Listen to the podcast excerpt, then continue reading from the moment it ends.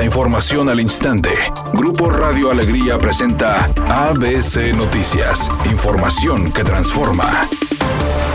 ¿Qué tal? Muy buenas tardes, esta es la información. El gobierno de Nuevo León informó que con el refinanciamiento de créditos contratados con los bancos Banorte y Banobras, dejarán de pagar durante la presente administración 1.038 millones de pesos que corresponden a intereses. El secretario de Finanzas y Tesorero General del Estado, Carlos Garza Ibarra, informó que concretaron el financiamiento de créditos por 14.151 millones de pesos, contratados con una sobretasa de interés de 0.877%, lo que disminuyó hasta un 0.400 53%, aumentando el plazo de 18.6 años a 25 años. Garza Ibarra agregó que este refinanciamiento impacta positivamente las finanzas del gobierno del estado. Sin embargo, señaló que esto no significa que los recursos que se iban a pagar como intereses estén disponibles. Este movimiento es parte de la tercera etapa de refinanciamiento de la deuda de gobierno de Nuevo León, en la que se refinanciaron 10 créditos que suman 14.151 millones de pesos, contratados para ser utilizados en la inversión pública pública productiva.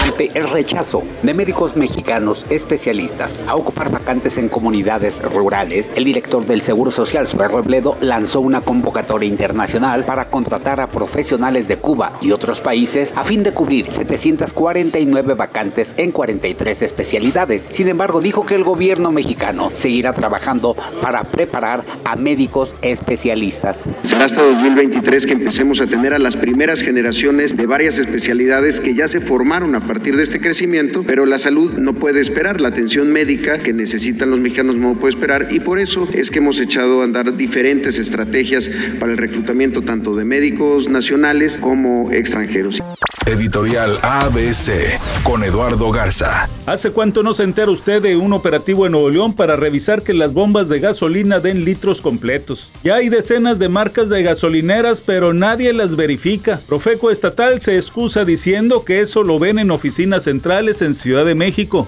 Mientras tanto, aquí los usuarios de vehículos indefensos sin poder reclamar el robo de los gasolineros abusivos. ABC Deportes informa, en la Fórmula 1 el equipo de Red Bull puede ser sancionado, va a ser sancionado después de que sobrepasó el límite permitido en gasto para la escudería. Se habla de que es menos del 5% y que probablemente le podría costar algunos puntos dentro de lo que es el torneo de constructores, no a los pilotos. Pero bueno, vamos a ver la sanción que va a poner la FIA sobre el equipo de Red Bull.